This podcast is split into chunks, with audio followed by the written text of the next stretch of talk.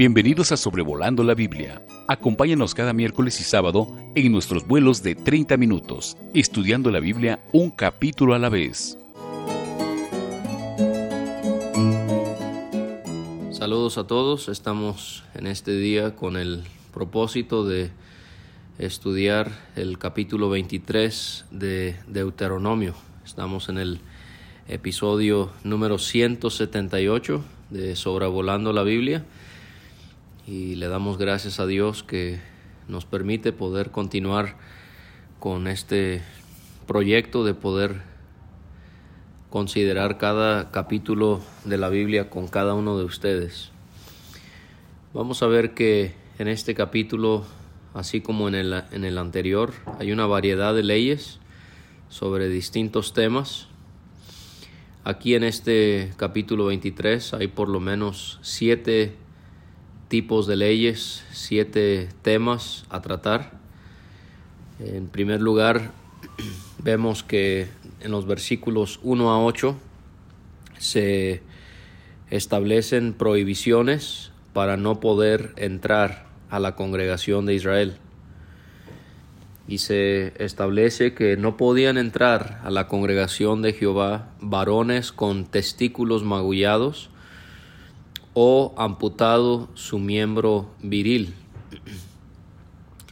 Al hablar de no poder pertenecer a la congregación de Israel, pudiera referirse a por lo menos dos cosas.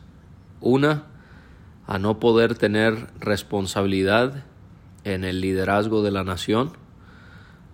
En segundo lugar, se puede referir a que no podían formar parte del cuerpo de personas que podían reunirse para adorar a Dios o para estar involucrados en otras actividades como lo era eh, escuchar la lectura de la ley de Dios. En Isaías capítulo 56 vemos que los eunucos y extranjeros sí podían pertenecer al pueblo Así que, aunque no es muy claro a lo que se refiere al no poder entrar a la congregación, estamos convencidos de que no significa que no podían formar parte de Israel, de la nación, sino que eh, pudiera ser esas dos posibilidades que ya planteé. Esto era algo que Dios especifica porque los paganos, las naciones que estarían alrededor de los israelitas en Canaán, ellos castraban a los hombres por prácticas religiosas o también por el servicio que le brindaban a su gobierno. En Levítico capítulo 21 ya vimos que habían defectos físicos que podían impedir a que varones de la descendencia de Aarón pudiesen servir como sacerdotes delante de Dios. En Levítico 22 también ya estudiamos que habían animales con estas mismas características de estos varones descritos en el versículo 1 que tampoco podían ser ofrendados a Dios. El bastardo tampoco podía pertenecer o no podía entrar más bien a la congregación. Esta palabra bastardo eh, implica que es una persona que había nacido por el resultado de una relación ilícita. Sí, fornicación, adulterio, pero también incluye el incesto. O también podría ser que esta persona era considerada bastardo porque había nacido de una relación mixta, o sea, un judío con un extranjero. Ni hasta la décima generación podían entrar a la congregación. Los que tenían testículos magullados o amputados su miembro viril, el bastardo, hasta la décima generación no podían entrar a la congregación. Tampoco podían entrar a la congregación, dice el versículo 3, la congregación de los amonitas, ni los moabitas hasta la décima generación. Y aquí es donde se nos explica lo que significa cuando dice hasta la décima generación es que no entrarán para siempre. En otras palabras, decir hasta la décima generación es tanto tiempo que es una manera de decir nunca pudieran entrar a la congregación. Ahora, ¿por qué los amonitas y los moabitas no podían entrar a la congregación de Israel? Porque no los salieron a recibir con pan y agua en el camino a los hebreos al haber salido de Egipto. Esto lo vimos en el segundo capítulo, en los versículos 26 a 30 de este mismo libro. Y en cuanto a los moabitas, dice que ellos alquilaron contra los hebreos a Balaam para maldecirles. Y esto lo estudiábamos en el cuarto libro de Moisés en el libro de Números en los capítulos 22, 23 y 24. Así que por estas dos razones los amonitas y los moabitas no podían entrar a la congregación de Israel. Los amonitas y moabitas recordemos que tuvieron un comienzo eh, muy perverso delante de Dios porque fueron varones que nacieron de una relación de incesto entre Lot y sus hijas, de acuerdo a Génesis capítulo 19.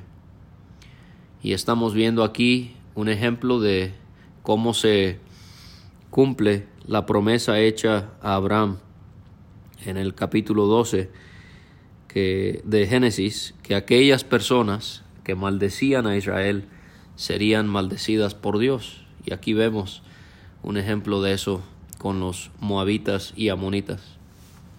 Y ahora la pregunta es, cuando llegamos al libro de Ruth, Ruth, ella se convierte a Dios y ella forma parte del pueblo de Israel. Y no solo eso, sino que se convierte en parte fundamental de la descendencia del rey David. Pero ella es admitida en Israel. Creo que la única explicación es la maravillosa gracia de nuestro Dios, que a pesar de que como Ruth somos foráneos, estábamos lejos de los pactos y de las promesas, por medio de la obra de Jesús hemos podido eh, ser añadidos al cuerpo, a la iglesia de nuestro Señor. Dios no quiso escuchar a Balaam y convirtió la maldición de Balaam en bendición porque los amaba. Y esta es una manera muy preciosa en la que se refiere eh, Dios acerca de su pueblo Israel. Podemos leer acerca de su amor en el capítulo 4, versículo 37 y en el capítulo 7 y versículo 8 y 12. El amor de Jehová hacia su pueblo Israel. Y así nosotros podemos también maravillarnos de no solamente la gracia de Dios, pero el amor de Dios en nuestras vidas. Ese amor manifestado muy expresamente en la cruz del Gólgota, cuando Él entregó su vida por nosotros no podían procurar la paz con esas naciones. No debían aborrecer al edomita cuando se habla de que tenían que alejarse de los moabitas y, y de los amonitas. Ellos no podían aborrecer a dos naciones, los edomitas, porque ellos pertenecían a la descendencia de Saúl, hermano de Jacob, y a pesar de que él le dio la espalda a Dios y tomó una decisión muy desfavorable, Dios tenía que cumplir sus promesas y por eso es que no podían aborrecer al edomita. Llama la atención que no podían tampoco aborrecer a los egipcios, porque habían sido forasteros en su tierra a pesar de que los egipcios subyugaron a Israel y mataron a sus bebés en los días del nacimiento de Moisés, Dios usó a Egipto para albergar a su pueblo, para que se multiplicara y así sacarlos y llevarlos a Canaán. No olvidemos que durante esos siete años de hambruna, vemos cómo eh, Dios usó a Egipto para preservar a Israel en los días de José. Esto quiere decir que personas de ambas naciones, tanto de los edomitas como de los egipcios, sí podían ser añadidos a la nación. Los hijos que nacían de esas naciones en la tercera generación podían entrar a la congregación. Podían entonces pertenecer a ese cuerpo de, de personas que adoraban a Dios colectivamente o, si se refiere a poder tener responsabilidades de, en el gobierno de la nación. Bueno, tenía que ser hasta la tercera generación. En los versículos 9 a 14 vamos a encontrar aquí prohibiciones sobre la impureza. Prohibiciones sobre la impureza. Cuando los soldados de Israel salían a la guerra tenían que guardarse de cosa mala. Estas leyes incluían a a los demás ciudadanos, habitantes de Israel, pero aquí se enfoca en el ejército, en los soldados. Estas inmundicias, esta cosa mala, no era por pecado cometido, sino por causas naturales. Vamos a ver qué tiene que ver con eh, haber tenido relaciones sexuales con sus esposas. Y esto sería para guardar la higiene y así evitar enfermedades. Aquí en Deuteronomio esta es la sexta vez que se dan instrucciones sobre el ejército de Jehová en Israel. Si había entre ellos alguien que no fuere limpio por impureza acontecida durante la noche, aquí es donde podemos deducir que era por haber tenido relaciones con sus esposas, tenía que salir del campamento y no podían entrar en él. Eh, lo mismo vimos en Levítico capítulo 15, en los versículos 16 a 18. Por emisiones corporales, estos soldados quedaban inmundos.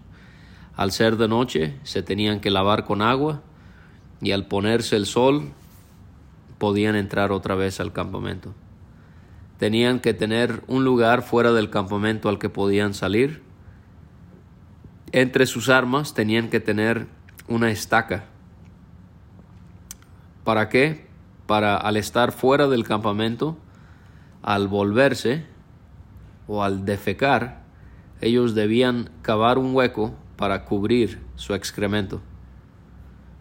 Y vemos aquí lo importante que era para Dios aún poder guardar la higiene de esta manera. La razón por la que ellos tenían que tapar el excremento era porque Dios andaba en medio de su campamento para librarlos y entregar a sus enemigos delante de ellos. Por esta razón tenía que ser el campamento santo, para que Dios no viera cosa inmunda en ellos y se volviera en pos de ellos. Y aquí es donde podemos aprender muy prácticamente y claramente la, la importancia que Dios le da a la limpieza y a la higiene.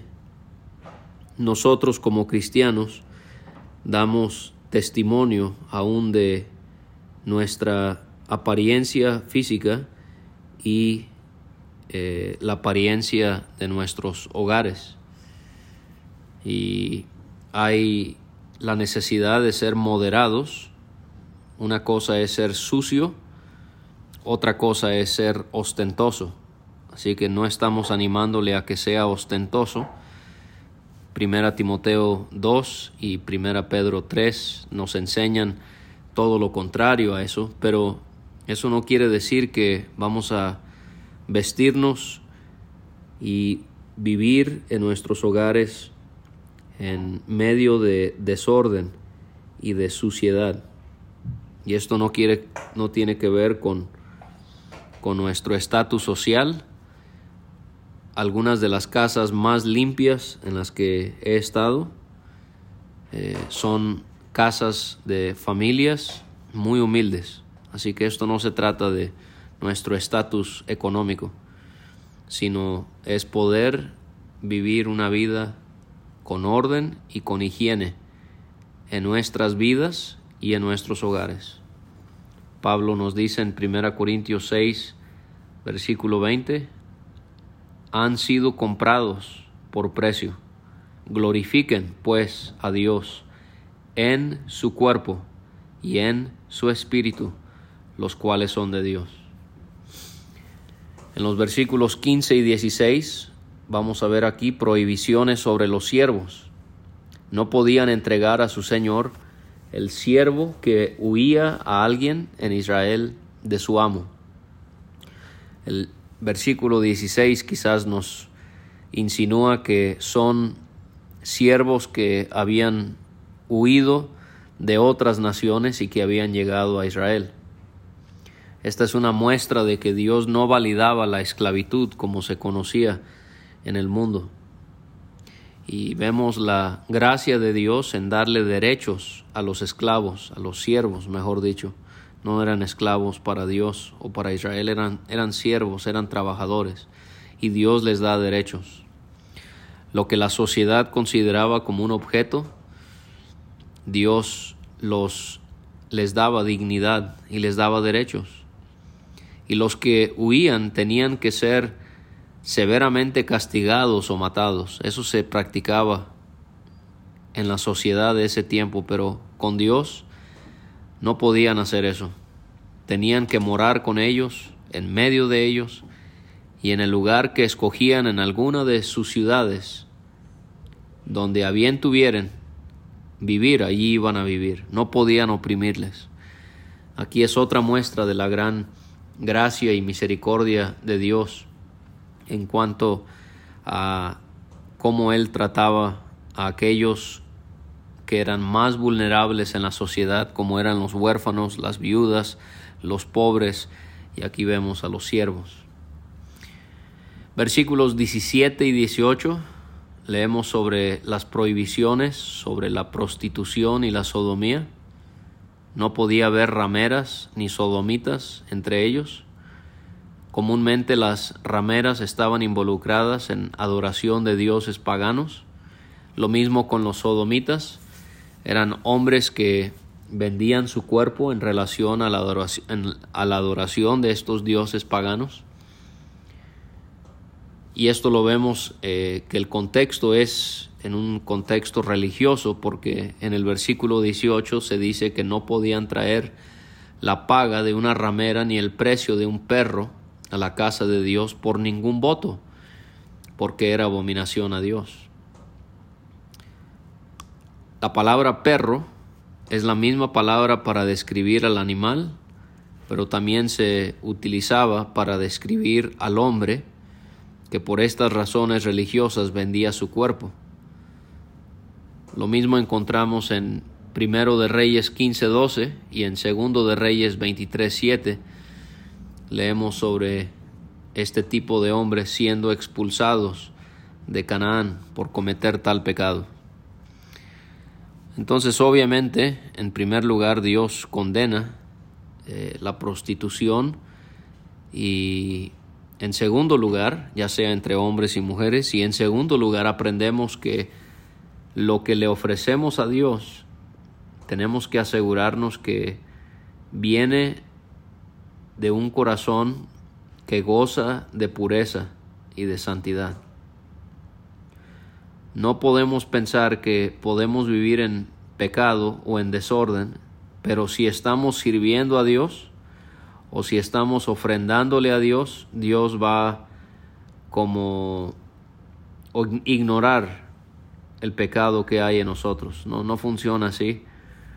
Dios nos enseña una y otra vez en su palabra que Él quiere primero ver obediencia y santidad de nosotros para después recibir lo que deseamos sacrificar y ofrendar a Él. En los versículos 19 y 20 leemos como ya lo hemos hecho en la ley de Moisés sobre las prohibiciones sobre los préstamos. No podían exigir interés de dinero prestado a su hermano, ni interés, ni interés de comestibles, ni de ninguna otra cosa de la que se solía exigir interés. Esto lo vimos en Éxodo 22, en Levítico 25. Sí podían exigir interés del extraño, pero no de su hermano. Y si hacían esto, Dios les iba a bendecir en toda obra de sus manos, en la tierra a la que iban para tomar posesión de ella. Algo similar vimos en el capítulo 15 de Deuteronomio, donde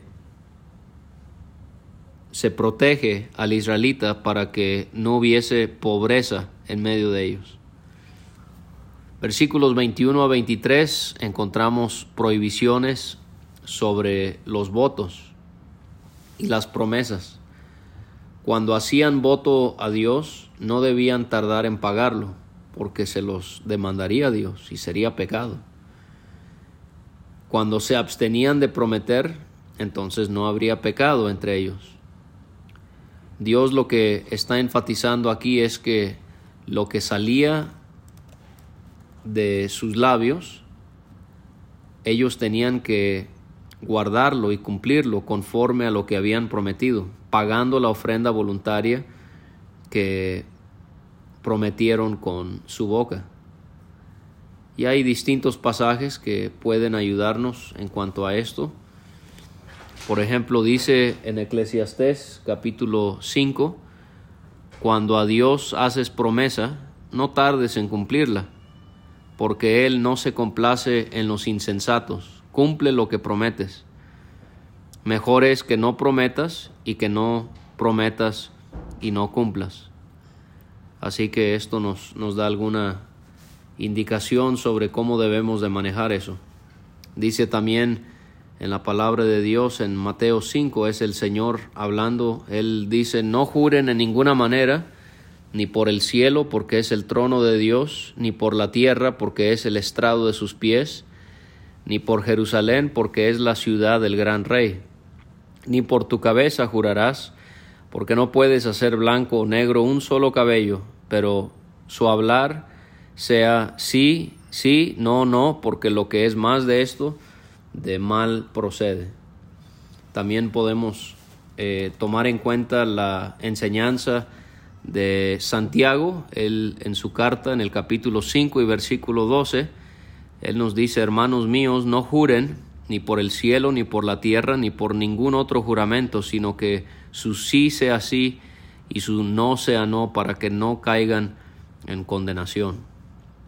De manera que lo, mejor sería no caer en este asunto de votos y promesas. Lo mejor es sencillamente hacer lo que debemos hacer para la gloria y honra de Dios. Los versículos 24 y 25 para finalizar, eh, eh, sería la séptima sección de este capítulo, encontramos las prohibiciones sobre el consumo de la cosecha de otros. Cuando los hebreos entraban en la viña de su prójimo, podían ciertamente comer uvas hasta saciarse, pero no podían poner nada en su cesto. O sea, la misericordia de Dios otra vez vista en la ley, porque no podían abusar del dueño en, al tomar gran parte de su cosecha, no podían llevar nada en su cesto, sino solo tomar lo que necesitaban. Por ejemplo, si alguien iba viajando, no tenía que comer, podía saciar su hambre. Si una persona pobre necesitaba algo que comer, podía comer para satisfacer su hambre. Cuando entraban en la mies, en el campo de su prójimo, podían arrancar espigas con su mano, pero no podían usar su hoz. Otra vez, para no abusar del dueño de la cosecha. Podían satisfacer su hambre, pero no podían llevar más allá de lo que podían comer en ese momento. Y es conmovedor pensar que esto un día aplicó a Jesús. En Lucas 6 leemos que un día de reposo, pasando Jesús por los sembrados, sus discípulos arrancaban espigas y comían. restregándolas con las manos. Y algunos de los fariseos les dijeron, ¿por qué hacen lo que no es lícito hacer en los días de reposo? Respondiendo Jesús les dijo, ¿ni aun esto han leído?